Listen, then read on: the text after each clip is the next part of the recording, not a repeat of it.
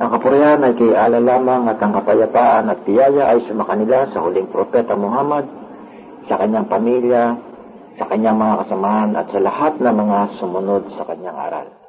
Ang lecture ko sa araw na ito ay hango sa mga talata ng Biblia na sinulat nila San Juan at San Lucas na ating mababasa sa John chapter 19 verse 5 hanggang uh, verse 15 Ganon din naman sa Lucas chapter 23 verse 20 to 21 na kung saan ay isinisigaw ng mga tao. Ipako siya sa krus. Kaya't ang naging tanong ko, naipako nga ba si Jesus sa krus? Sapagkat sa paniniwala at aral kristyano, ito ang haligi ng kanilang doktrina at pangunahing kredo ng kanilang pananampalataya at dito nakasalalay ang kanilang katiyakan tungo sa buhay na walang hanggan. Pinaniniwalaan ng lahat ng mananampalatayang kristyano na ang kanilang kaligtasan at pagkakamit ng buhay na walang hanggan ay nakasalalay lamang sa kanilang pagsampalataya sa pagkapako at pagkamatay ni Jesus doon sa krus bilang kabayaran ng kanilang mga kasalanan. At ito ay ayon sa aral na kanilang tinanggap kay Pablo na nasusulat sa aklat ng Epeso chapter 1, verse 7. Na ganito ang ating mababasa. Winika ni Pablo na sa kaniya Jesus ay meron tayo ng ating katubusan sa pamamagitan ng kaniyang dugo na nakapatawaran ng ating mga kasalanan ayon sa mga kayamanan ng kanyang biyaya. Ngunit ang tanong ay ganito, gaano katotoo at katibay ang aral na ito ng kaligtasan ng tao sa kaparusahan doon sa impyerno at pagkakamit naman ng buhay na walang hanggan doon sa paraiso. At kaninong aral ito? Aral ba ito ni Jesus? O ito ba ay doktrinang gawa lamang ng tao gaya ng sinasabi niya sa Mateo chapter 15 verse 9? Winika ni Jesus, datapwat walang kabuluhan ang pagsamba nilang ibinibigay sa akin na turo ng kanilang pinakaaral ang mga utos ng mga tao. Kung ang pagsamba kay Jesus ayon sa kanya ay walang kabuluhan at turo lamang ng tao at hindi na turo, sa makatwid bagay hindi rin lalong itinuro ito ng Diyos. Kung gayon ay katotohanan ang sinabi ni Pablo sa kanyang sulat sa mga taga-Korinto na mababasa natin sa 1 Corinthians chapter 15 verse 19 na ganito ang kanyang uh, ipinangangaral. Winika ni Pablo, kung sa buhay lamang na ito tayo nagsisiasa kay Kristo, ay tayo na sa lahat ng mga tao ang lalong kahabag-habag.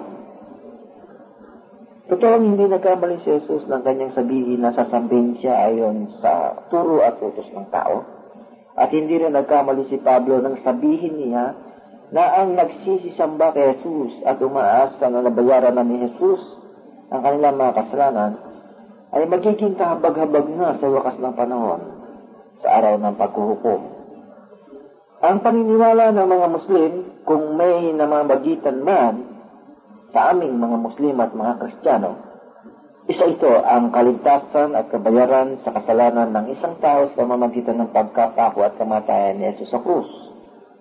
Sapagkat ang paniniwala ng mga Muslim, sanging si Allah lamang ang maaari magbigay ng kapatawaran tungo sa kaligtasan at buhay na walang hanggan na mababasa sa maraming talata sa banal na Quran.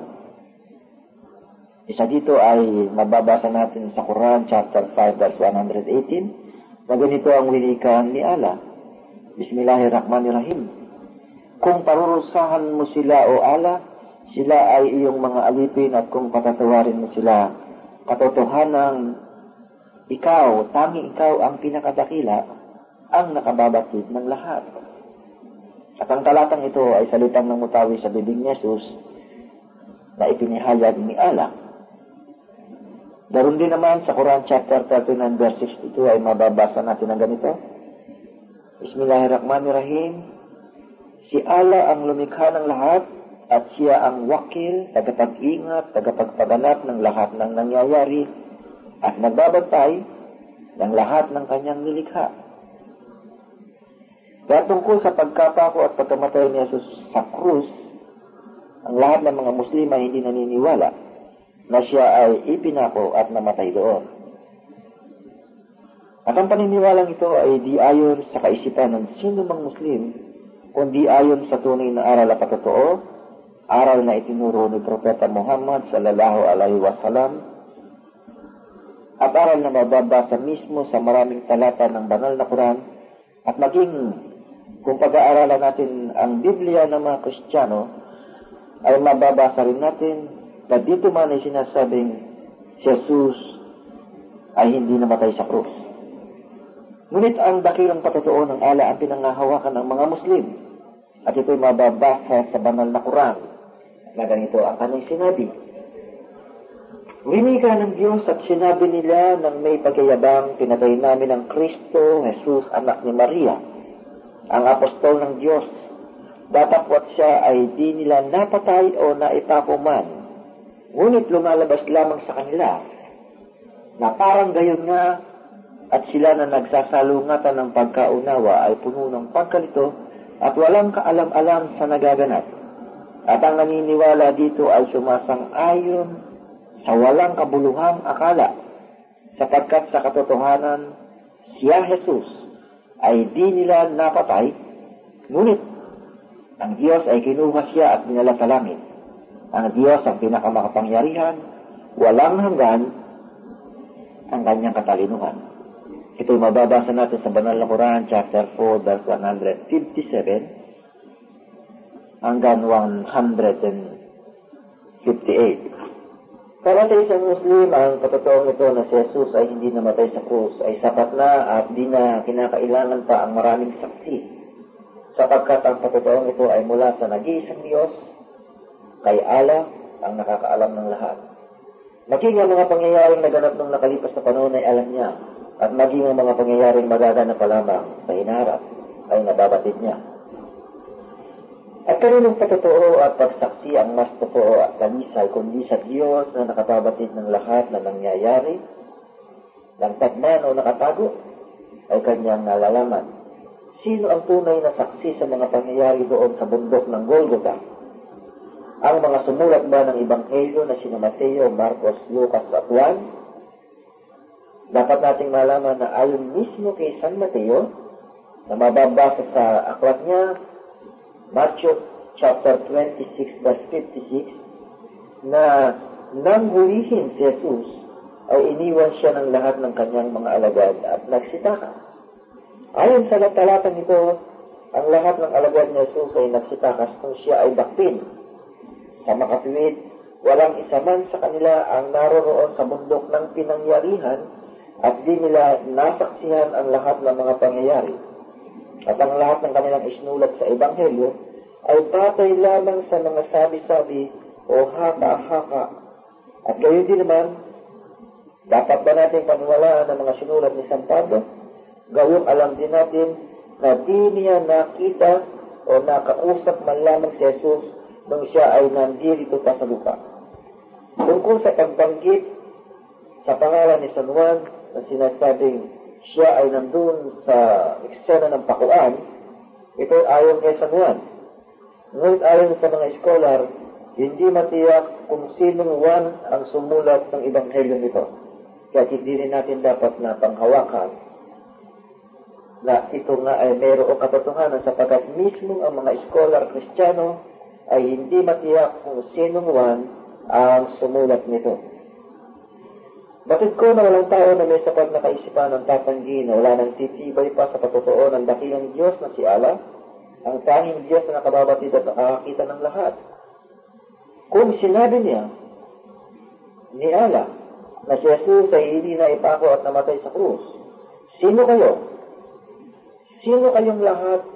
Sino tayong lahat upang hindi paniwalaan ng Diyos na si Jesus ay hindi na ipako sa, sa krus ayon sa kanyang pahayag. Tayo ba na wala doon na magsasabing siya ay naipako? Yung bang sumulat ng mga ebanghelyo na sila man ay wala doon ng oras ng pakuan? Maniniwala ba tayo kay Pablo? Kasi Pablo ay wala din noong oras na yun. Hindi ba dapat paniwalaan natin ng Diyos sapagkat siya ang nanduroon. Para sa mga Muslim, sapat na ang isang patotoo kung ito ay nagmumula sa Diyos na nakakaalam ng lahat. Ang dakilang ala, ang dakilang Diyos ng sanlibutan. Ang aking dalangin naway tanggapin ng dakilang ala ang lahat ng aking hangarin at pasisikap hinggil sa pagpapahayag ng mensaheng ito. Dalangin ko rin na ang mensaheng ito ay maging isang gabay at liwanag na tatanglaw sa lahat ng mga makikinig tungo sa tunay na daan ng kaligtasan sapagkat tanging ang pagtanggap lamang sa nag-iisang Diyos na si Allah ang daan at pagkakamit ng tunay na kaligtasan. At dalahin ko rin na ang aking uh, pagpapahayag na ito ay maging katanggap-tanggap sa harapan ng dakilang Diyos sapagkat tanging sa kanyang pagtanggap lamang ang uh, magiging susi ng tagumpay sa anumang hangarin ng bawat nilalang. Ito aking mithiin at dalangin na ang aking mensahe sa araw na ito ay maging isang tanglaw sa inyong lahat. Ang kabuuan ng mensahe kong ito ay umiinog sa tatlong punto. Una, tatalakayin ko ang ipinagpipilit ang dahilan ng kamatayan ni Jesus sa krus. Ikalawa, ipahayag ko rin ang tunay na dahilan kung bakit nais na mga Hudyo na ipakos si Jesus sa krus. At ikatlo, aking tatalakayin ang mga patotoo mula sa Biblia na si Jesus ay di namatay sa krus. Ano ba ang ipinagpipilit ang dahilan ng mga Kristiyano na dahilan daw ng kamatayan ni Jesus sa krus? Sapagkat pangunahing aral nila na ang tao ay may manang sala mula ng magkasala ang mga unang magulang natin na sina Adan at Eva.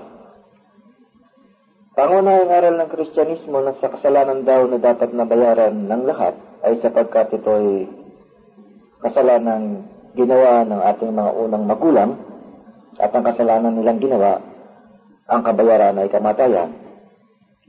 Ngunit itong doktrinang ito ng katubusan ng tao sa kasalanan ay hindi mababasa sa matandang tipan at di rin mababasa ng may linaw na katiyakan. Nabagamat meron ilang mga talata na nagbabadya nito, ngunit sa malalim na pag-aaral ay makikita na hindi ang doktrina tungkol sa salang mana ang nais tukuyin ng mga talatang ito. Amang araw din ito ay hindi namutawi sa bibig ni Jesus, hindi rin ito namutawi sa mga bibig ng kanyang labing isang disipulo. At gaano ba katotoo na ang tao ay mana, may manang kasalanan? Kaninong turo ito? Turo ba ito ng Diyos? Turo ba ito ni Jesus? O turo lamang ito ni Pablo? Kung ating babasahin ang unang aklat ng Genesis tungkol sa ginawang pagsuway ni na Adan at Eva doon sa paraiso, ay wala tayong mababasa na sinabi ng Diyos kay Adan at Eva na ang pagkakasala nila ay mamanahin ng lahat ng saling lahi na manggagaling sa kanila. Ang mga talatang ito ay mababasa natin sa Genesis chapter 1 verse 1 to 21. At dito hindi natin makikita na o nagpapahiwatig man ng doktrina ng katubusan mula sa dugo ng isang tao at lalong hindi ito itinuturo ng doktrina tungkol sa pagtubos sa pamamagitan ng dugo mismo ng Diyos. Sapagkat napakahirap isipin at abutin ng isip ng tao na magkakaroon ng dugo ang Diyos sapagkat siya ay Espiritu. Kung natin namang susuriin ang aral ni Moses tungkol sa kasalanan ng tao, ay iba din ang pahayag na makukuha natin. Sapagkat sa aklat na Exodus chapter 20 verse 5, ang kautusan na ibinigay sa kanya ng Diyos ay ganito. Wiki, wini ka ng Diyos, huwag mong yuyukuan sila o paglilingkuran man sila. Sapagkat akong Panginoon mong Diyos na mapanibuguin na aking dinadalaw ang katampalasanan ng mga magulang sa mga anak hanggang sa ikatatlo at ikaapat na salin ng lahi ng mga napopuot sa akin. Ito mababasa natin sa Exodus chapter 20 verse 5. Sang-ayon sa talatang ito, ang parusa sa mga taong sumasamba sa mga Diyos-Diyosan ay mamanahin lamang hanggang sa ikatatlo at ikaapat na salin ng lahi at hindi hanggang sa huling salin ng lahi. Ito ay ayon sa Diyos. Ganoon din naman, ito ay para lamang doon sa mga napupuot sa Kanya. At ang mga tunay na sumasamba sa Kanya o hindi napupuot sa Kanya ay hindi kabilang dito sapagkat ito sinasabi niya. Ito ay mamanahin lamang hanggang sa ikatatlo at ikaapat na salin ng mga taong napupuot sa Kanya. Kung si Jesus naman ang ating tatanungin, ay iba rin ang kanyang iniaral. Hindi niya kailanman itinuro na ang tao ay may manang sala na babayaran niya sa krus na sarili niyang dugo. Naayon sa kanya, na mababasa sa Mateo chapter 19 verse 13 to 14 ang ganito, Noong magkagayon ay dinala sa kanya Jesus ang mga maliliit na bata upang ipatong niya ang kanyang mga kamay sa kanila at ipanalangin. Ngunit sinaway sila ng mga alagad, datapwat sinabi ni Jesus, Pabayaan ninyo ang maliliit na bata at huwag ninyong pagbawalan silang magsilapit sa akin. Winika ni Jesus, sapagkat sa mga ganito ang kaharian ng langit. Kung sa kanila ang langit, malinaw na wala sila noong tinatawag naman ng kasalanan. Sapagkat kanila ang langit nitong mga batang ito. Tanging si San Pablo lamang ang nagpasimula ng aral na ito, ang salang mana, at ito'y mababasa natin sa napakaraming talata ng mga isinulat niya. Ngunit uh, para sa mga Muslim, hindi ito dapat bahagi ng kasulatan ng Diyos sapagkat ito ay ayon sa Ebanghelyo na sinulat ni San Pablo. At ito ay patatoong sinabi rin niya na nagmula sa kanyang mismong mga bibig na ating mababasa sa kanyang sulat kay Timoteo sa 2 Timothy chapter 2 verse 8 na ganito ang kanyang winika. Alalahanin mo, wika ni, ni Pablo kay Timoteo, alalahanin mo si Yesu Kristo na mulang, muling nabuhay sa mga patay sa binhi ni David ayon sa aking ibanghelyo. Sabi ni Pablo dito, maliwanag ng maliwanag sa 2 Timothy chapter 2 verse 8, ito'y ayon sa aking ibanghelyo. Sa makatuwid bagay, hindi ito ayon sa ebanghelyo ni Jesus, hindi ito ayon sa ebanghelyo ng apat na ebanghelista na si Mateo, Marcos, Lucas, at Juan. Ito'y ayon sa Ebanghelyo ni San Pablo. Ano itong Ebanghelyo ito na sinasabi ni San Pablo na sarili niyang Ebanghelyo? Na hindi katulad ng Ebanghelyo ng mga piniling apostoles ni Jesus. Ito yung mababasa natin sa kanyang sulat sa mga taga-Galacia. Sa chapter 1, verse 11, na ganito ang kanyang sinasabi sapagkat aking ipinatatalastas sa inyo mga kapatid, winika ni Pablo, tungkol sa ebanghelyo na aking ipinangangaral, na ito'y hindi ayon sa tao. Sa makatuwid, hindi ayon sa labing isang apostoles ni Jesus, sapagkat sila ay mga tao. Sabi niya, ito ay hindi ayon sa tao. At pinagpatuloy ni Pablo ang kanyang sinulat sa Galacia na ganito, sa verse 12, sapagkat hindi ko tinanggap ito sa mga tao, ni itinuro man sa akin. Sa madalit sabi, hindi siya tinuruan ng kahit sinong tao o nung labing isa, kundi aking tinanggap sa pamamagitan ng pahayag ni Heso Kristo. Madalit sabi, kiniklaim niya na yung kanyang ebanghelyo ay may divine origin. Pero, sino ba ang sinungaling? Si Pablo ba? Ang labing isa ba? O si Jesus mismo? Sapagkat sa Mateo chapter 28 verse 18 to 20 ay ibinili ni Jesus sa kanyang labing dalawang apostoles ang ganito bago siya pumanik sa krus.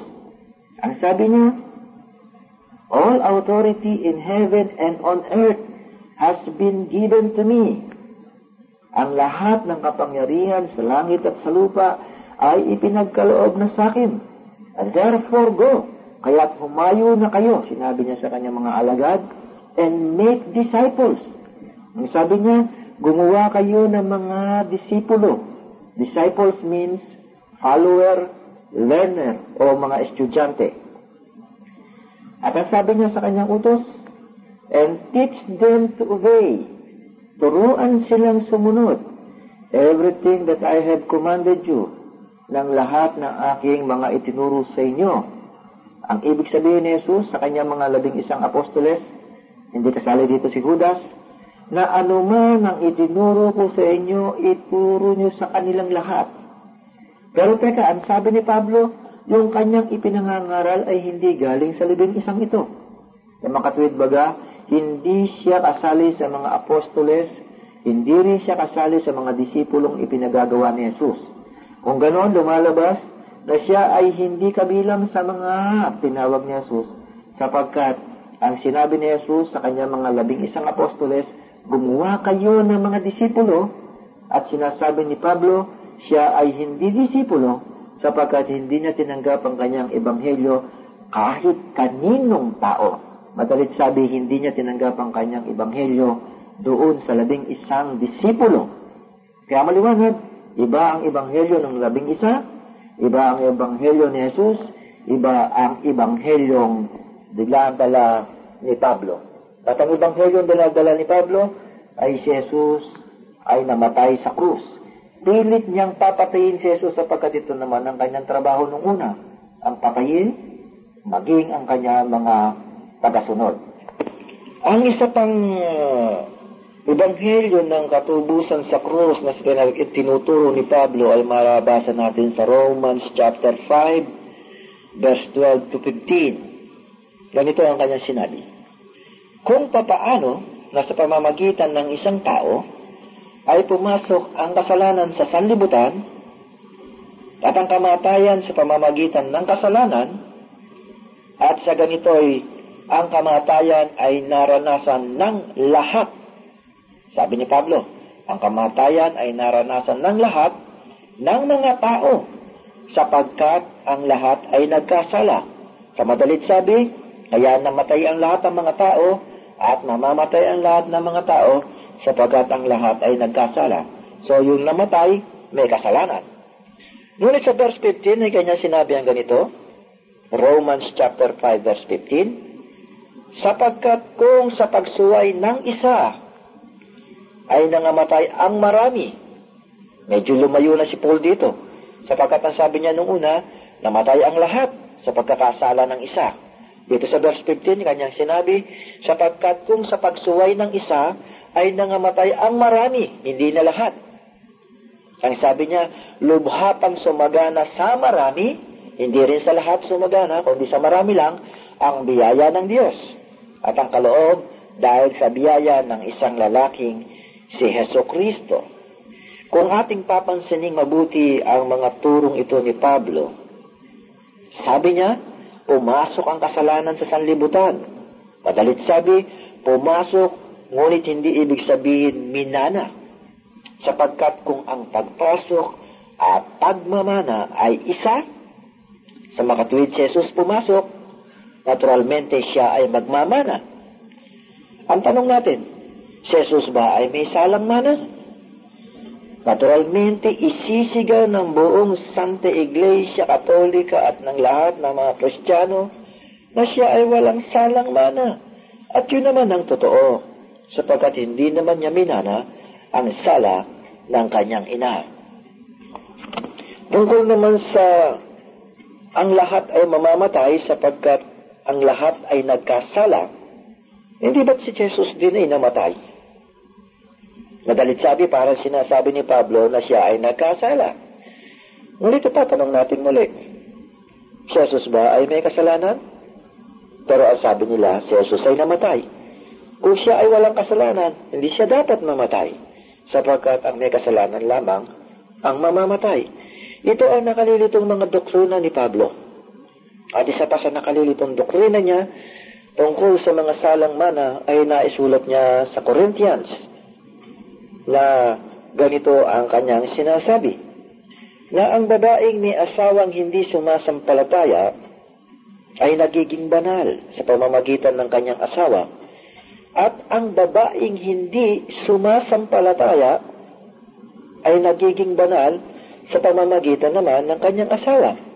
Sa ibang paraay, ang inyong mga anak ay nangagkaroon ng kapintasan, ngunit ngayon nga ay mga banal. Mula sa mga talatang ito, na pinangaral ni Pablo, sumasalungat ang talatang ito sa Corinthians. Sapagkat ang sabi niya, ang isang mananampalataya na may asawang hindi mananampalataya ay nagiging banal yung hindi mananampalataya sa pamamagitan ng mananampalataya. At kung ang isang mananampalataya ay nagkaroon ng asawa na hindi mananampalataya, ang nagiging bunga ng dalawang ito ay banal. Sa makatwid baga, ay nadadala ng taong nananampalataya. Kung ang pagiging banal ng isang taong nananampalataya ay magiging daan para maging banal ang asawa at maging daan para maging banal ang anak, bakit mo pipilitin pang mamatay si Jesus? Eh, pwede naman palang maging banal kahit na siya ay hindi itapos sa krus. Sapagkat katotohanan sinasabi dito sa turong ito ni Pablo na ang isang taong nananampalataya ay maaaring maging banal ang kanyang anak. Nasaan ngayon ang tinatawag na salang mana. E paano natin matitiyak na ang kasalanan ay may kabayaran kung hindi si Jesus dapat mamatay sa krus? Si Jesus mismo ang nagturo nito. Minsan tinanong siya ng kanyang mga alagad at sinabi sa kanya, turuan mo kami manalangin. Sinabi ni Jesus, kung kayo'y mananalangin, ganito ang inyong sabihin. Ama namin, na nasa langit ka, sambahin ang ngalan mo. Mapasa amin ang kaharian mo, sundin ang loob mo dito sa lupa para nan sa langit. Bigyan mo kami ngayon ng aming kakanin sa araw-araw at patawarin mo kami sa aming mga kasalanan. Dito itinuro ni Jesus kung paano mananalangin ang tao.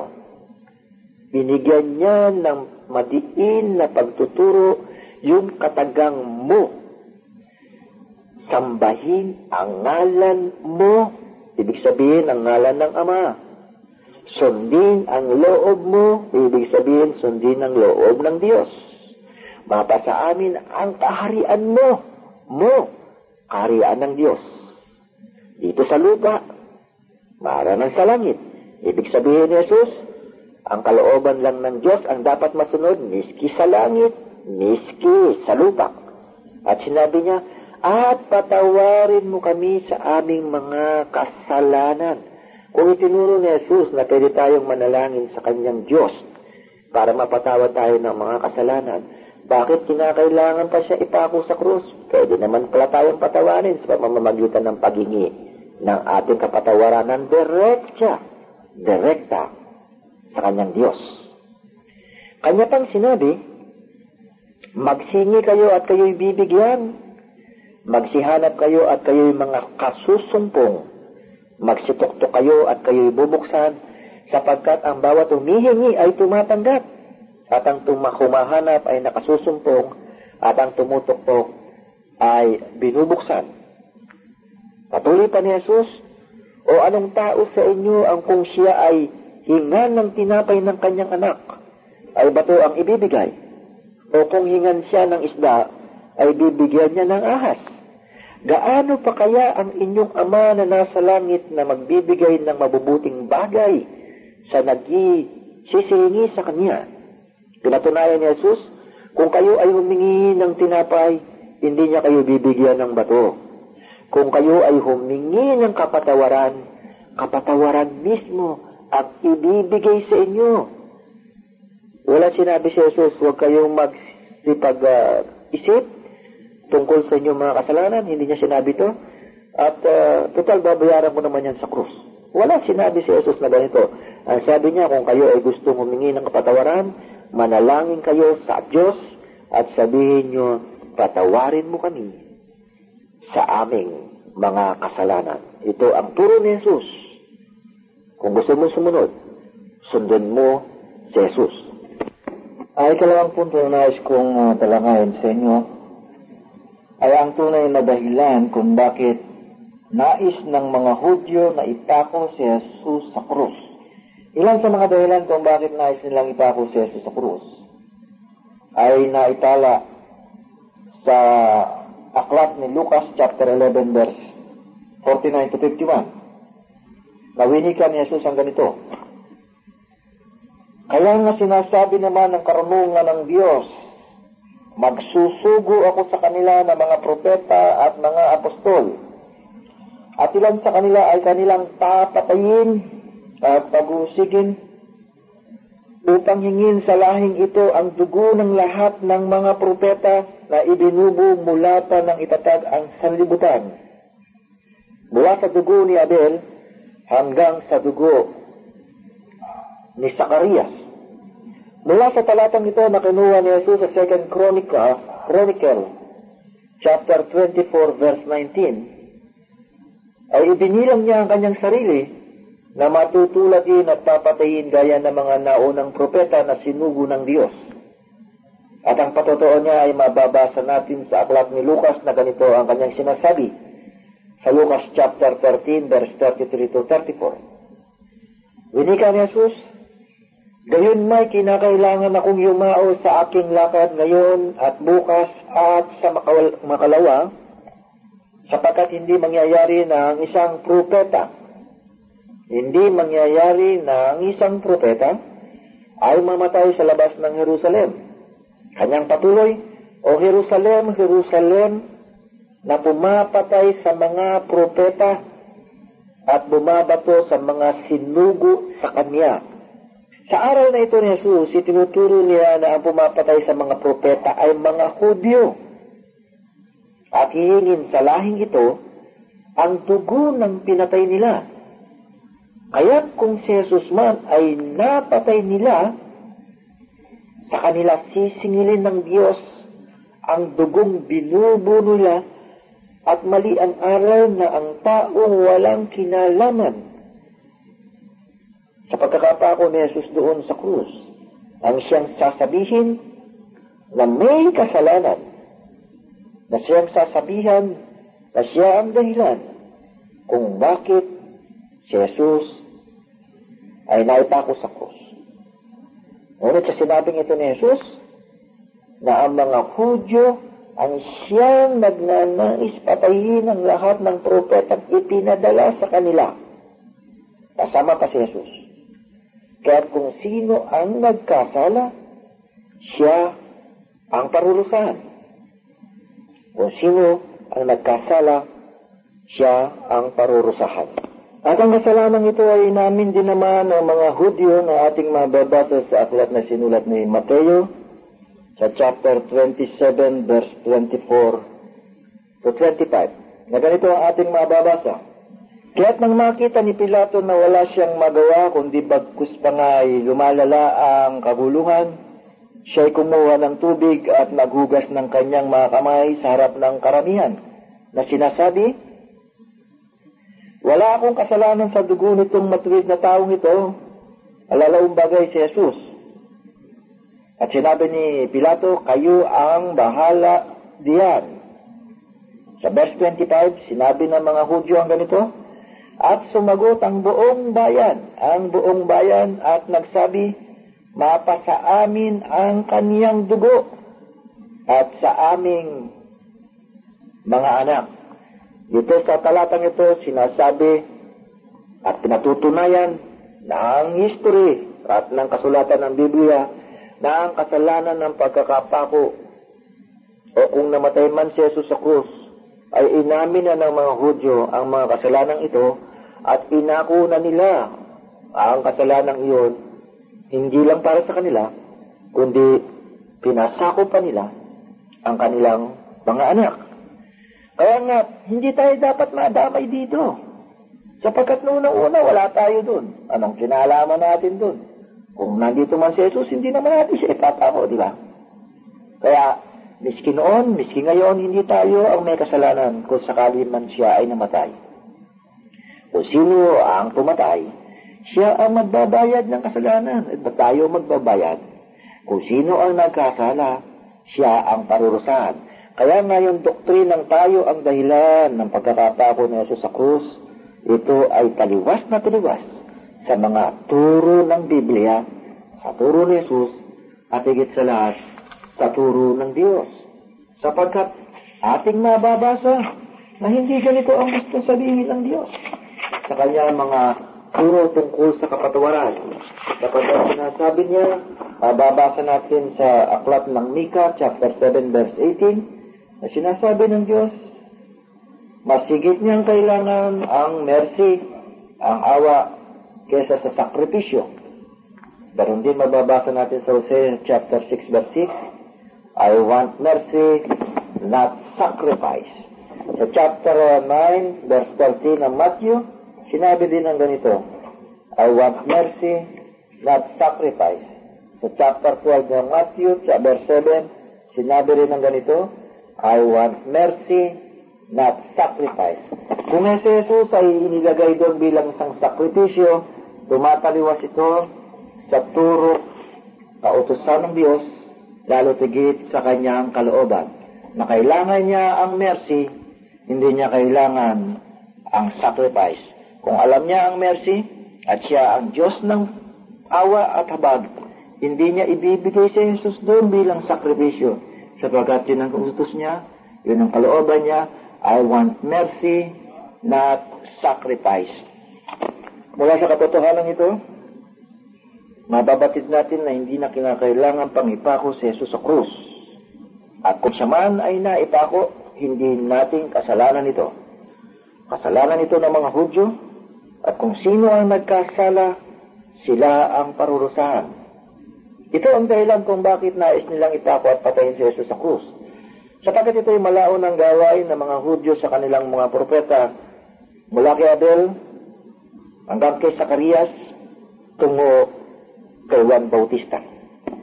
Isa pang dahilan ng pagnanais nilang ipako si Jesus sa krus ay ang mali, mali nilang paratang na ipinapantay daw ni Jesus ang kanyang sarili sa Diyos at sinasabi daw ni Jesus na siya ay isang Diyos. Kaya ipinako nila ito sa krus. Ang paniniwalang ito na si Jesus ay Diyos ay siya ring paniniwala ng mga Kristiyano. Pero ang tanong, sinabi nga ba ni Jesus na siya ay Diyos?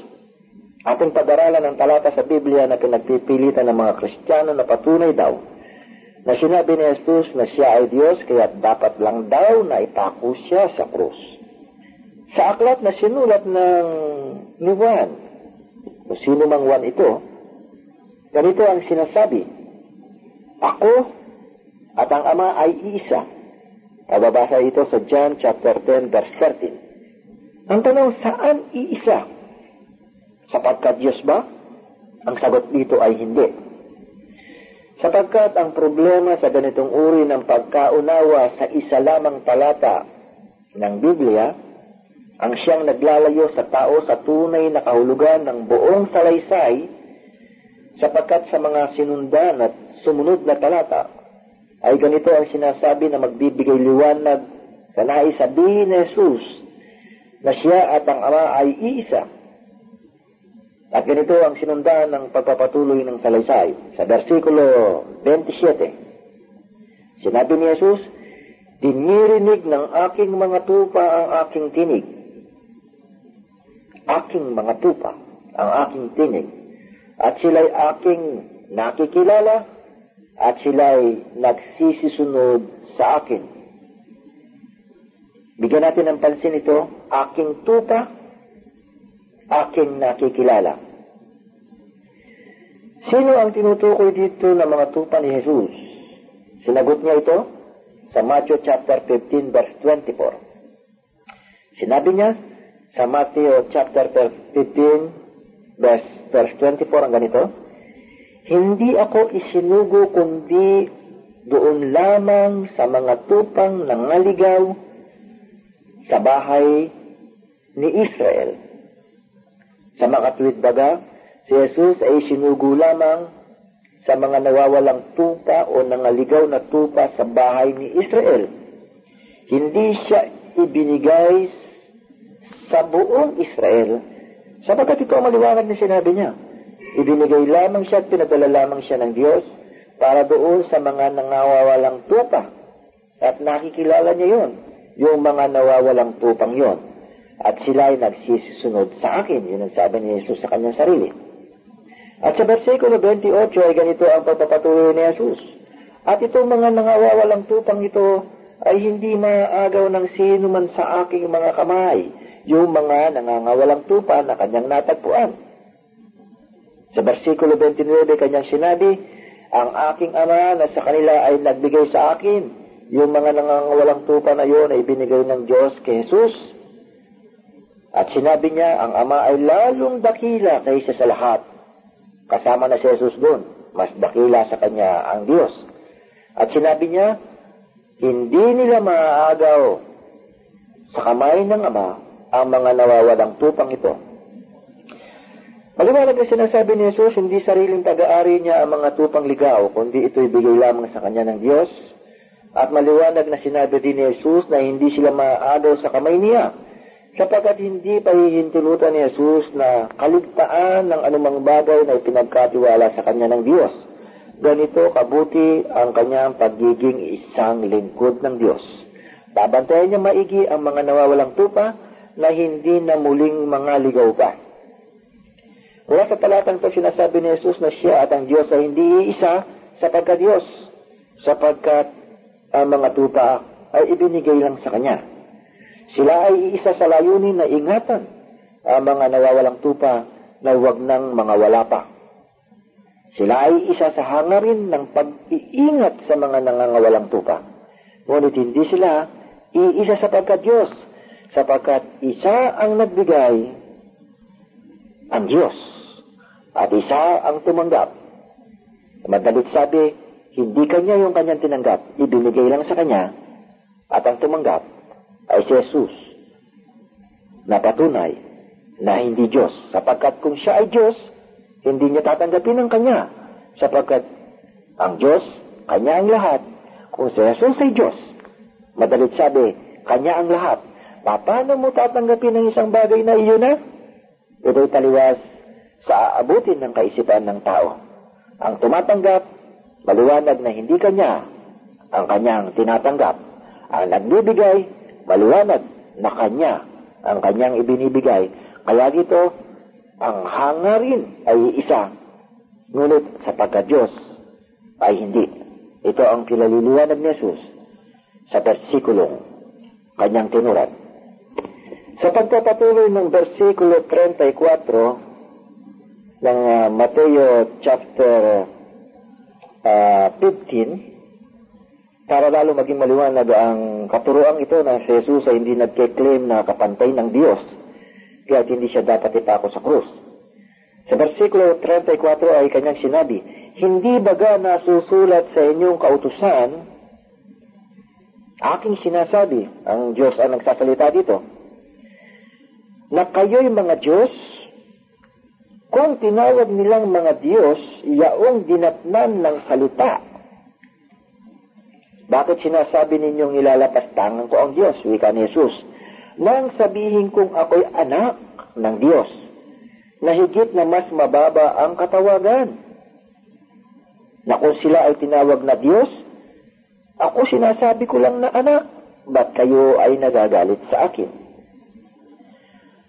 Kung ang mga Hudyo nga naman ay tinawag ng Diyos na mga Diyos, na ang kahulugan ay hindi naman tunay na mga Diyos, at ito'y hindi kalapastanganan, higit nga naman na hindi kalapastanganan ang sabihin ni Jesus na siya ay anak at hindi Diyos na gaya ng paratang ng mga Hudyo at paniniwala ng mga Kristiyano.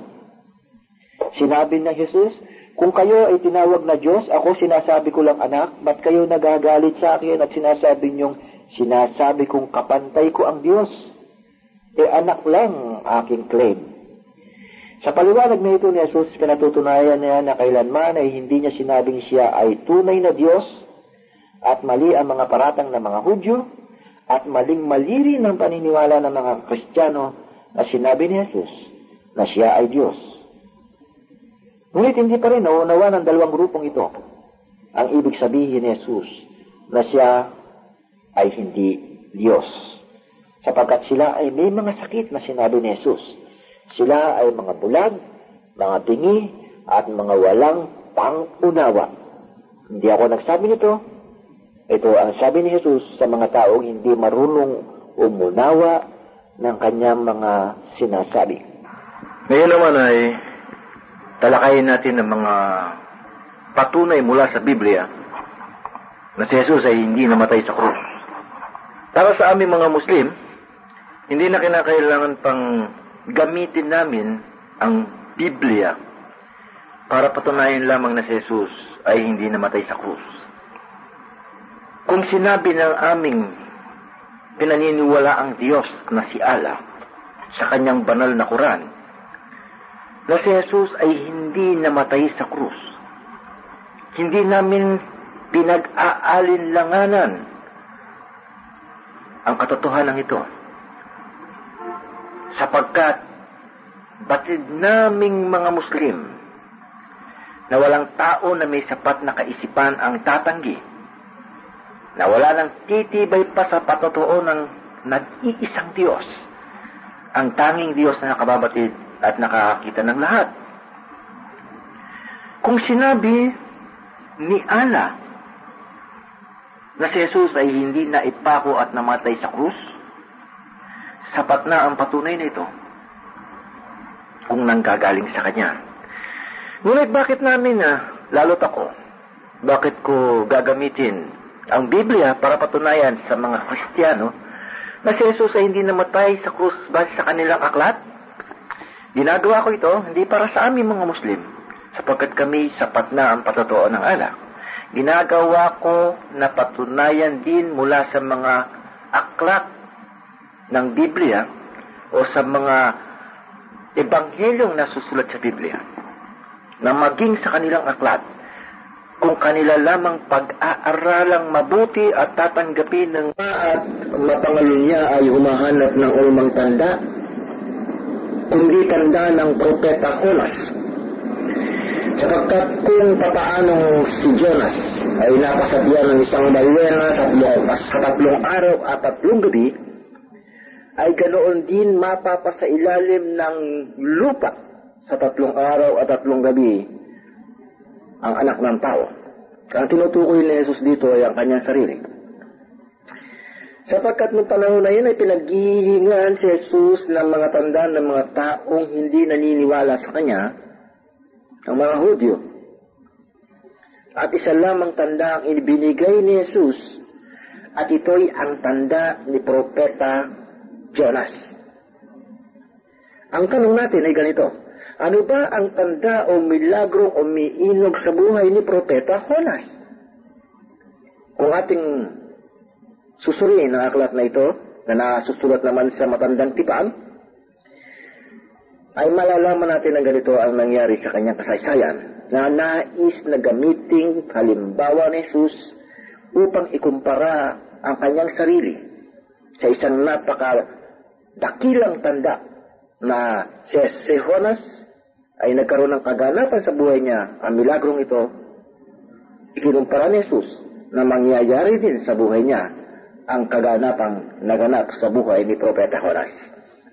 Upang ating malaman, balikan natin ang mga pangyayari na naganap kay Propeta Jonas at ito'y nasusulat sa matandang tipa ng Biblia. Sa aklat na titulo ay mismong pangalan ni Propeta Jonas at sa unang pahina ay mababasa natin na siya ay inutusan ng Diyos na magpunta sa Ninibe upang mangaral. Ngunit hindi siya sumunod pagkos ay tumakas siya patungong Tarsis, patungong Jope. Doon nakakita siya ng sasakyang pandagat at sumakay siya doon papuntang Tarsis. Ngunit ang Diyos ay nagpadala ng malakas na hangin sa dagat at nangatakot ang lahat ng sakay at dumaing ang mga ito sa kani-kanilang mga Diyos ngunit hindi pa rin tumigil ang unos.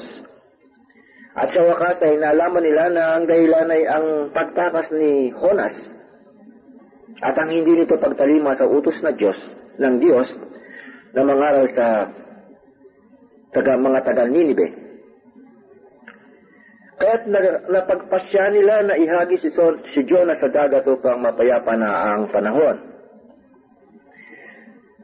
Noong nasa dagat na si Jonas ay nilulun siya ng isang malaking isda at siya ay nanatili doon sa loob ng tatlong araw at tatlong gabi. Ito ang sinasabi ni, Ho, ni Jesus na milagrong naganap kay Jonas at ito ang tanda na ibinigay niya sa mga Hudyo at maging sa darating pangsaling lahi ng tao. Na dapat bigyan pansin ng mga Kristiyano ang tandang ito na nais ipahayag ni Jesus. At narito ang milagro o tanda na nais ilarawan ni Jesus sa kanyang sarili. Nang ihagi si Jonah sa dagat, siya ay buhay. Ganaon din naman, ayon sa Biblia, nang dalhin si Jesus sa bundok ng Golgota, siya ay buhay rin naman. Ang maaaring pagkakaiba ni na Jonas at Jesus, si Jonas ay kusa nagsabi na ihagi siya sa dagat, na bagamat hindi niya sinabi na para kainin siya ng isda, kusa lamang niyang sinabi na ihagis siya upang tanggapin ang maaari niyang maging kamatayan. Ngunit kaiba nga si Jesus, tila ayaw niyang maganap sa kanya ang hirap doon sa krus. Kaya tiniling niya sa Diyos doon sa hardin ng Gethsemane na kung maaari ay luwagpas sa kanya ang saro ng paghihirap. At pinaniniwala ng mga Muslim na dinig ng, na dininig ng Diyos ang dalangin ito ni Jesus. Ang dahilan ni Jesus kung bakit ito, ito lang ang tandang kanyang ibinigay ay sapagkat ang mga Muslim, Hudyo at Kristiyano ay pawang nagkakaisa sa paniniwala na ang milagrong ito ay tunay na naganap kay Propeta Jonas. Kaya kung tatanungin mo ang tatlong ito, ang mga Muslim, ang mga Hudyo, ang mga Kristiyano, kung buhay ba si Jonas nang itapon sa dagat, ang sagot ng tatlong ito ay buhay. Matapos nito, si Jonas ay nilulo ng malaking isda. Ang tanong, si Jonas ba ay buhay ng lulunin ng isda? Ang malakas ding isasagot ng tatlong ito, ang mga Muslim, mga mga Kristiyano at ang mga Hudyo, siya ay buhay. Muling tanong, nang nasatyan na si Jonas ng malaking isda sa loob ng tatlong araw at tatlong gabi, patay ba siya o buhay? Muli ang malakas na isasagot ng tatlong ito ng Muslim, Hudyo at Kristiyano, siya ay buhay na buhay. Patuloy na tanong natin, nang iluwan ng isda si Jonas makalipas ng tatlong araw at tatlong gabi sa loob ng tiyan ng isda, siya ba ay patay o buhay? Muli, ang isasagot ng tatlong ito, siya ay buhay na buhay. Ito ang tinatawag na milagro ng mga milagro sapagkat milagrong mabuhay pa ang isang tao kapag siya ay inihagis sa nagngangalit na dagat.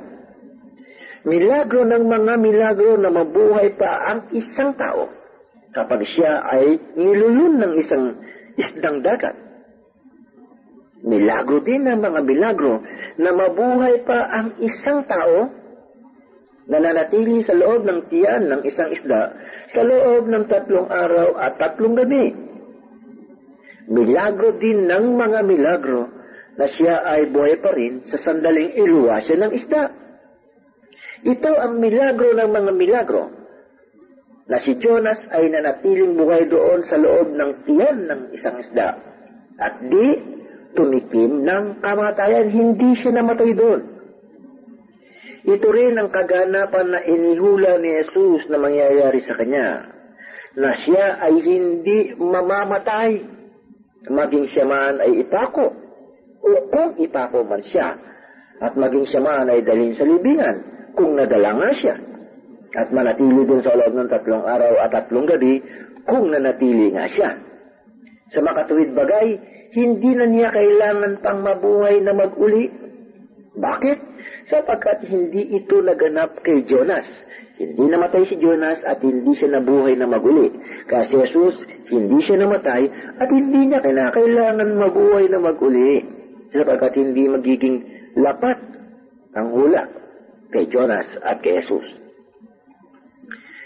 Ngayon kung ating itatanong ang ganito, si Jesus ba ay namatay doon sa krus o nanatili siyang buhay? Ang sagot ng mga Muslim, buhay. Ang sagot ng mga Hudyo, buhay. Pero ang sagot ng mga Kristiyano, patay. Kung ating itatanong ang ganito, si Jesus ba ay patay o buhay nang ipasok sa libingan? Ang sagot ng mga Muslim, buhay. Ang sagot ng mga Hudyo, buhay. Ngunit ang sagot ng mga Kristiyano, patay na naman. Kristiyano lamang ang nagsasabing siya ay patay.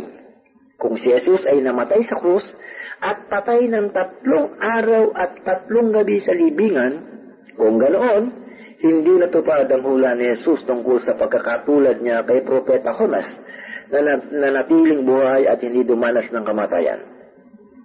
At magiging sinungaling si Jesus sa kanyang tinuran na kailanman ay hindi niya ginawa sa kanyang buhay. Ang malaking problema ay nasa mga Kristiyano na mas marunong pa sila sa tinatawag nilang Panginoon. Sinabi ni Jesus na matutulad siya kay Jonas at di, na di dumanas ng kamatayan, ngunit ipinagpipilitan pa rin ng mga Kristiyano na siya ay namatay. Isa lamang dito ang nagsisinungaling. At batid naming mga Muslim na kailanman ay hindi nagsinungaling si Jesus. Tanging Kristiyano ang masasabi natin sinungaling sapagkat hindi sila naniniwala sa tinatawag nilang Panginoon. Sa kanila ay ang ko pa sinabi ni Jesus na susulat sa aklat ni Mateo na ganito ang sinasabi. At natutupad sa kanila ang hula ni Propeta Isaías na sinasabi, sa pakikinig inyong maririnig at sa anumang para ay hindi nyo mapag-uunawa at sa pagtingin ay inyong makikita at sa anumang para ay hindi ninyo mamamalas. Sa banal na Quran ay sinabi rin ng dakilang ala ang mga ganito na ang mga taong ayaw maniwala sa katotohanan ito ay mga bili, bingi, mga bulag, at mga walang pangunawa. Sapat na sana ang patunay niya ito na si Jesus ay hindi namatay sa krus na nasusulat din sa Biblia. Ngunit para sa ikatitibay at ikaliliwanag ng lahat, atin pang siya sa atin ang iba pang mga pangyayaring uminog sa panahon ng crucifixion ni Jesus. Una, Si Jesus ay nanalangin ng taimtim sa Diyos doon sa hardin ng Gethsemane na lumagpas nawa ang saro ng paghihirap at kamatayan sa Kanya. Ito ay mababasa sa, basa sa Lucas chapter 22 verse 44. At ito naman ay tinugon ng Diyos gaya ng nasusulat sa aklat ni Santiago na ganito ang sinasabi. Santiago chapter 5 verse 16, Malaki ang nagagawa ng maningas na panalangin ng taong matuwid. Alam ko nasasangayunan nyo na si Jesus ay isang matuwid na tao. Kung gayon ay tugma lamang sa kanya ang pahayag na ito ni Santiago. At ang katotohanan ito ay pinatutunayan din naman at binanggihan tibay pa ng mga talatang nasusulat sa aklat ng Hebreo sa Hebrew chapter 5 verse 7 na ganito ang ating mababasa na siya Jesus sa mga araw ng kanyang laman ay naghandog ng mga panalangin at mga daing na sumisigaw ng malakas at lumuluha doon sa may kapangyarihang makapagligtas sa kanya sa kamatayan. At siya ay dininig.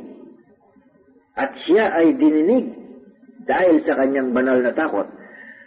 Para sa mga Kristiyano, saliksikin at basahin mabuti ang Hebrew chapter 5 verse 7 sapagkat napakaliwanag dito na si Jesus sa mga araw ng kanyang laman ay naghandog ng mga panalangin at mga daing na sumisigaw ng malakas at lumuluha doon sa mga sa may kapangyarihang makapagligtas sa kanya sa kamatayan.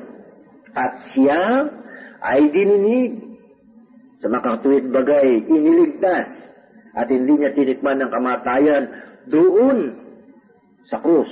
Kaya hindi niya na kinakailangan pa mabuhay na maguli sapagkat siya ay hindi namatay.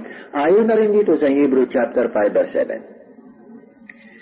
Ang ikalawang dapat natin pansinin ay ang nakasulat sa John chapter 19 verse 32 na ganito ang mababasa.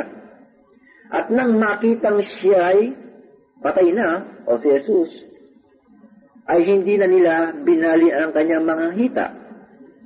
Nang makitang siya ay patay na. Dalawang bagay ang dapat natin bigyan ng pansin dito. Ano ang nakita nila kay Jesus? upang sabihin nila nang may katiyakan na siya nga ay patay na. Ano man ang mangyari, kinakailangan pa rin ng isang tao ang isang masusing pagsisiyasat upang maging tumpak ang kanyang paghusga na ang isang tao ay ganap na ngang patay. At hindi sa pamamagitan ng pagtingin-tingin lamang. Sa makabagong pamamaraan ay gagamit muna ang isang tao ng instrumento bago siya makatiyak na ang isang tao nga ay ganap ng patay. At hindi kailanman tatanggapin ang deklarasyon ng isang tao na kung ang pagbabatayan lamang ay ang nakikita ng kanyang mga mata. Kung gayon, ang tamang salita sa versikulo 32 ay ganito, na nagsiparoon nga mga kawal at kanilang nakitang siya'y patay, na ang kaulugan ay at kanilang inakalang siya'y patay na. Ikalawang dapat nating pansinin ay ang sumusunod pa ang mga talata sa versikulo 34 na ganito ang sinasabi. Gayon man ay inulos ang kanyang tagiliran ng isang sibat ng isang kawal at pagdakay lumabas ang dugo at tubig. Ang muli nating itatanong ay ganito, bakit sa tagiliran lamang sinibat at hindi sa puso? Makamamatay ba ang pagsibat sa tagliran? Ganito ba ang paraan ng paniniguro upang ang tao ay tuluyang mamatay? Kung tinatanggap natin na ang mga Romano o mga sundalong Romano ay hindi naglalaro at ang isa nilang katangian ay ang pagiging brutal sa pagsunod sa iniutos sa kanila, hindi angkop na sa tagiliran lamang ng isang sundalo si Batil, ang isang tao kung nais niyang siguruhin na ito ay patay na. Sa makabagong panahon ay hindi magiging katanggap-tanggap ang ganitong pagtupad ng isang kawal sa utos ng nakatataas sa kanya. Liba na lamang kung ang utos sa kanya ay sibatin lamang sa tagiliran. Ngunit kung ang utos ay tiyakin ng kanyang kamatayan, sinisiguro ko sa inyong sa puso niya ito babanatan Tungkol naman sa pagdakay lumabas ang dugo at tubig, ayon sa Encyclopedia Biblica, mula sa artikulong tungkol sa krus, na si Jesus ay buhay pa nang siya ay sibatin sa tigliran. Ito ang sinasabi ng Encyclopedia Biblica.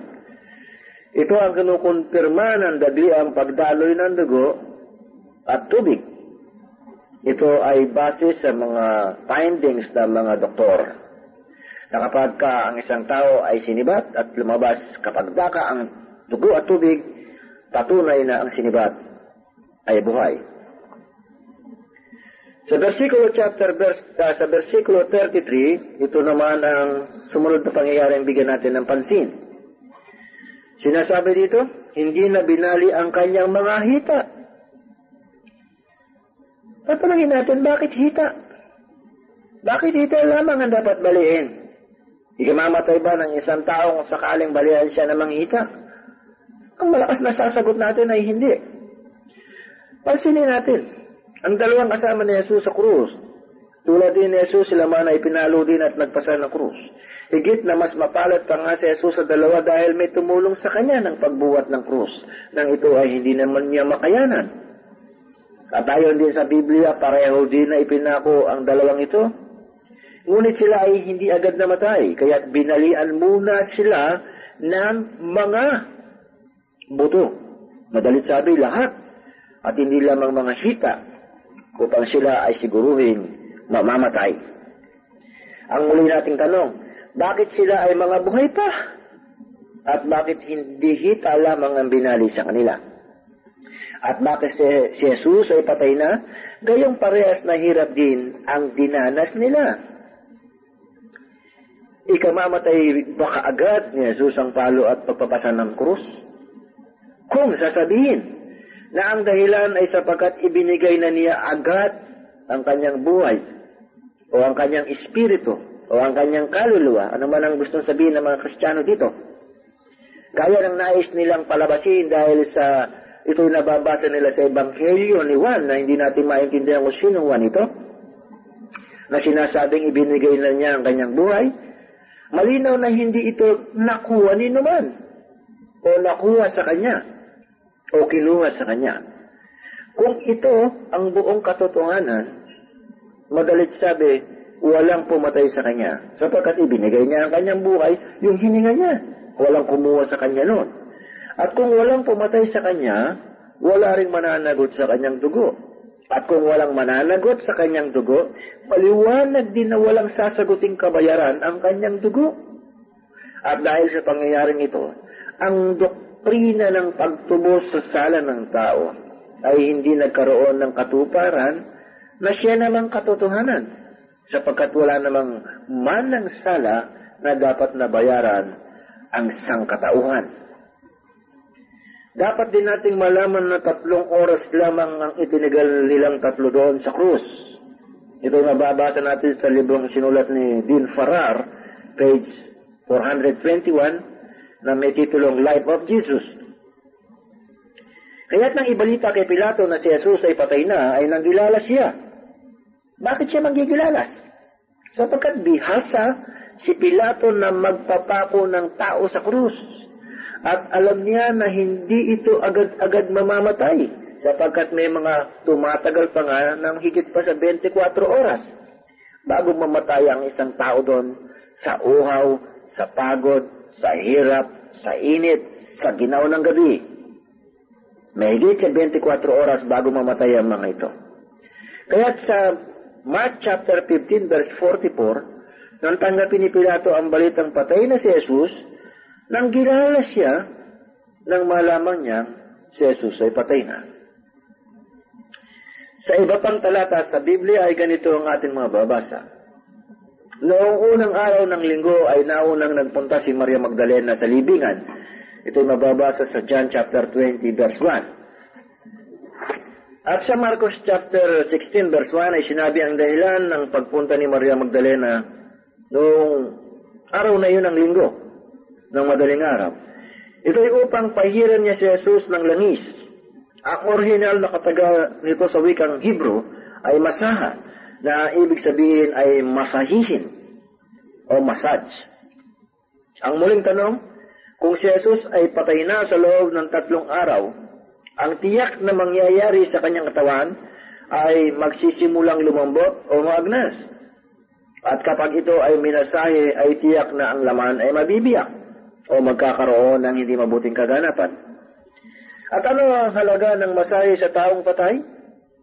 Ito ay mahalaga lamang sa taong buhay. Tandaan natin, ang tunay na nakakita at naka, nakakaalam ng nangyari doon sa krus ay tatlong tao lamang.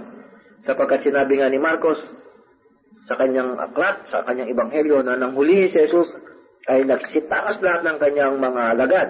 Sa madalit sabi yung apat na ebanghelista, wala sila nung magkapakuan sa krus.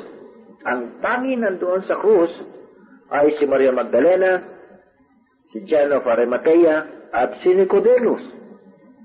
Pero magtataka tayo, ni wala kang makikitang account ng patotoo mula sa dalawang lalaking ito kay John of Arimathea at kay Nicodemus tungkol sa tunay na estado ng dali nila sa Jesus sa libingan.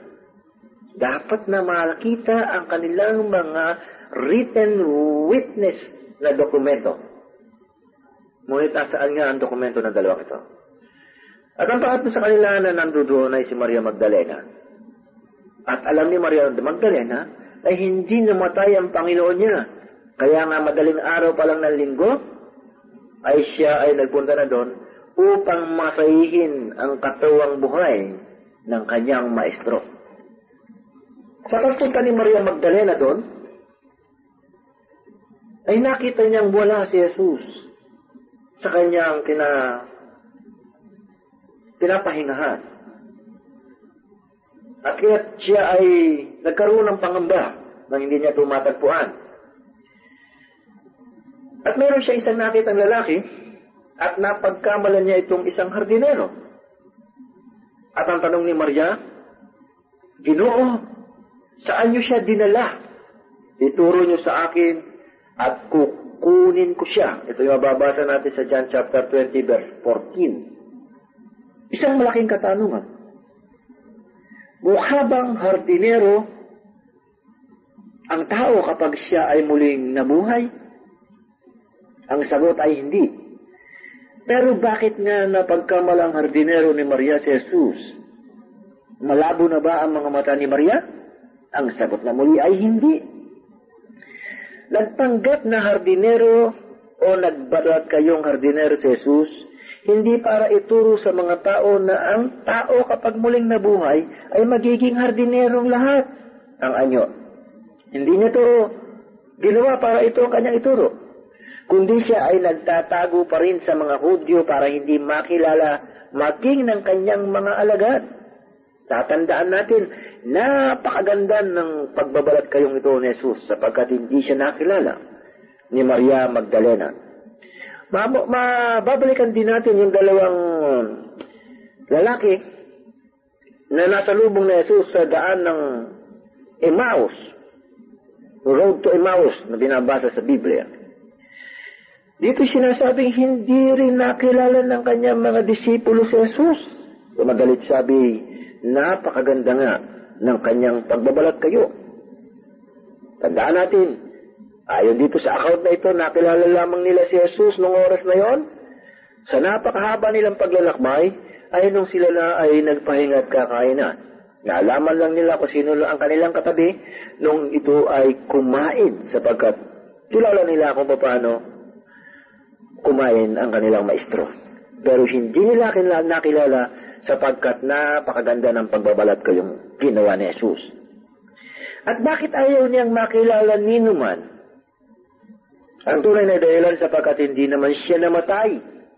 At lalong higit na hindi muling nabuhay. Sapagkat mo siya ay muling nabuhay, bakit kailangan pa niya magbalat kayo? Hindi ba dapat lamang na ipahayag niya sa lahat sapagkat ang muling pagkabuhay mula sa kamatayan ay milagrong inanais ni naman. At bakit nga siya nagbalat kayo? Dahil hindi nga siya namatay. At hindi na niya na naisip pang muling hulihin, muling paluin, o muling magpasa ng krus, lagyan ng koronang tanik, at bastusin ng mga taong hindi naniniwala sa kanya. Kaya siya ay nagbalat kayo ng muli. Nagbalat kayo ng pagkaganda-ganda sapagkat hindi niya na nanaisip pang mangyaring muli ang paghihirap na naganap sa kanya. Kung papansin din, papansin din natin ang tanong ni Maria, ang sabi niya ay, saan ninyo siya dinala? Hindi niya tinanong, saan niyo siya inilibing na ibang lugar? At bakit nga naman itatanong ni Maria kung saan inilibing na ibang lugar, ganoong nakalagak na si Jesus doon, at yun na isang libingan. At ang tanong pa niya ay ituro sa kanya, at kukunin niya. Kung totoong patay na si Jesus, paanong kukunin ni Maria ang bangkay nito na nag-iisa? Mahiliit si Maria, mahina si Maria, babae siya, at sigurado si Jesus ay malaking tao, malaking lalaki, at hindi niya kakayanin buhatin ito kung ito ay patay na nga. At paano niya ito kililibing? Saan niya ito dadalhin? Ito ang mga tanong na walang kasagutan. Ayan na sinabing ituro sa kanya at kukunin niyang mag-isa dahil alam ni Maria Magdalena na buhay na buhay ang kanyang maestro at maaari itong maglakad o maaari niya itong alalayang lumakad sapagkat hindi naman binali ang mga hita ng kanyang maestro. Ang isa pa nating dapat bigyan ng masusing pag-iisip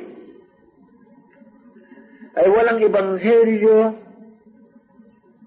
maging kay Mateo, kay Marcos, kay Lucas, kay Juan ang nagsasabi na ang ina ni Jesus na si Maria ay dumalaw doon sa libingan.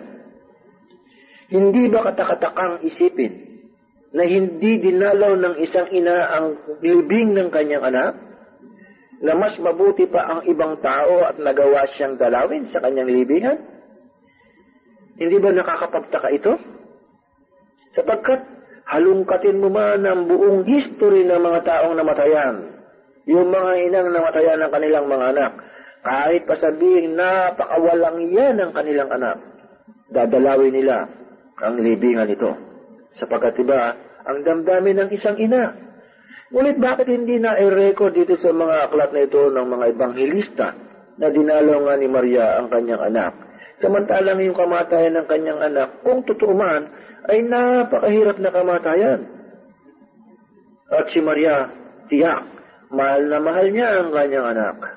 At hindi niya ito pababayaan o maaaring hindi niya paiwanan ang kanyang libingan. Ngunit ang nakapagtataka nga, eh bakit walang account na nagsasabing dinalo niya ang libingan ng pinakamamahal niyang anak.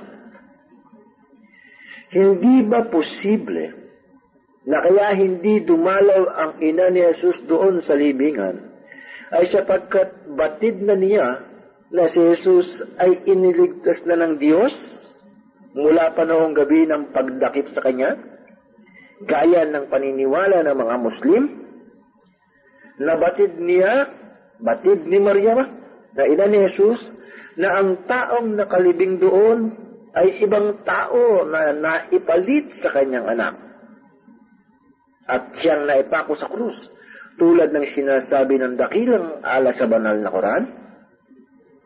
At maaaring kaya hindi dumalaw doon si Maria na ina ni Jesus ay sapagkat magkasama na sila ng kanyang pinakamamahal na anak sa isang lugar na sila lamang ang nakakaalam. Hindi ba posibleng lahat ito? Ito ang matibay na patotoong pinangahawakan ng mga Muslim. Na si Jesus ay hindi namatay sa krus. Sapagkat ito ang sinabi ng dakilang alam. At ito rin ay nais naming patunayan sa inyo.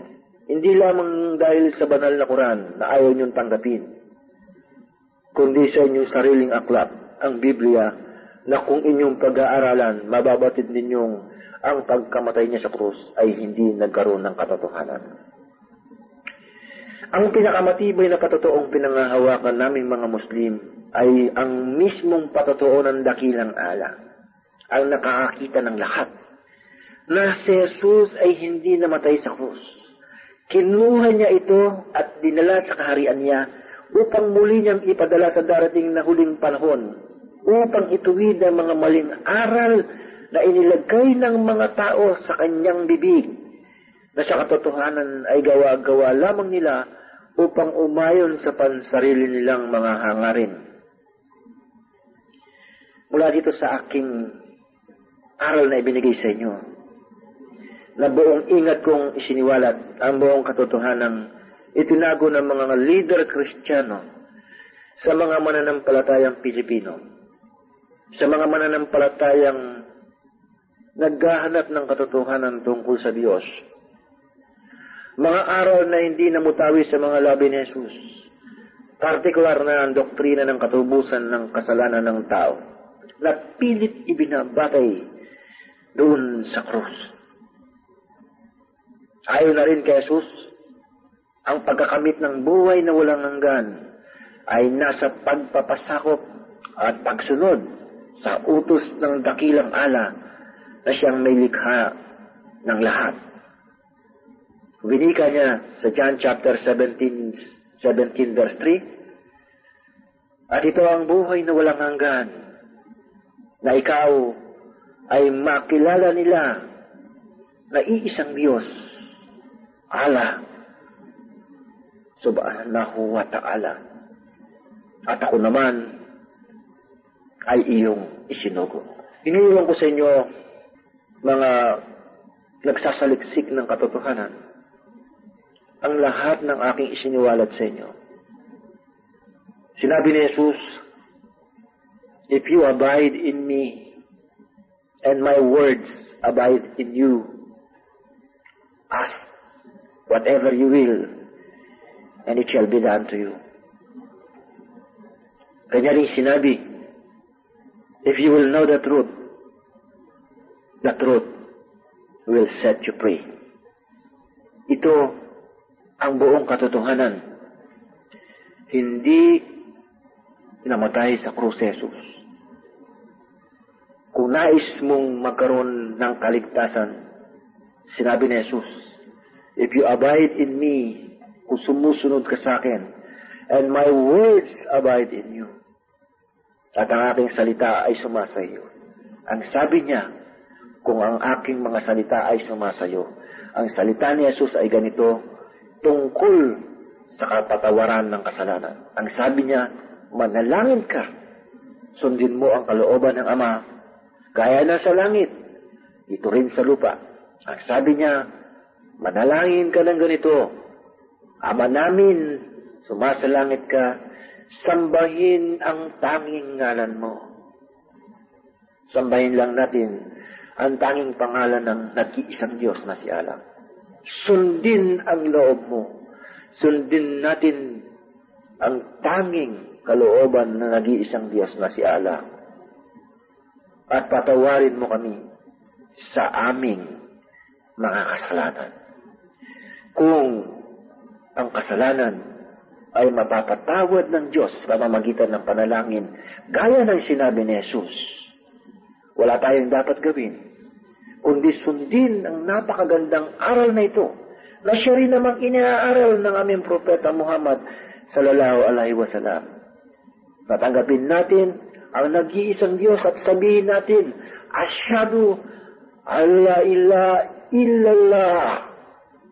I bear witness that there is no God worthy to worship except Allah. At kinakailangan din nating sabihin, Asyadu anna Muhammadan Rasulullah. And I bear witness that Muhammad is his servant and messenger. Hindi siya Diyos, tulad ni Jesus. Ito ang aking iniwan sa inyo, mga kababayang Pilipino na naghahanap ng katotohanan. Ito ang katotohanan makapagbibigay sa atin ng buhay. Allahumma wa bihamdik, asyadu an la ilaha illa anta, astagfiruka wa atubu ilaik. Kung kayo ay merong mga nais pang malaman tungkol sa Islam, maaari kayong sumulat sa akin care of Brother Ahmed Ricalde, Islamic Center Daman, postal code 31131 o tumawag sa aming telephone number na 826-3535 at 827 4800. Hiling natin sa Allah na naway kapulutan ninyo ng aral ang tape na ito. If you would like to listen to more beneficial lectures, feel free to visit our website at www.islamhouse.com. At para sa karagdagang kaalaman ng impormasyon, maaring tumawag sa numerong ito 4916065 4454900 o maaring sumulat sa address na ito Islamic Propagation Office in Rabwa, Kingdom of Saudi Arabia, Riyadh 11457 PO Box 29465 Box number 4970126 Wassalamu alaikum wa rahmatullahi wa barakatuh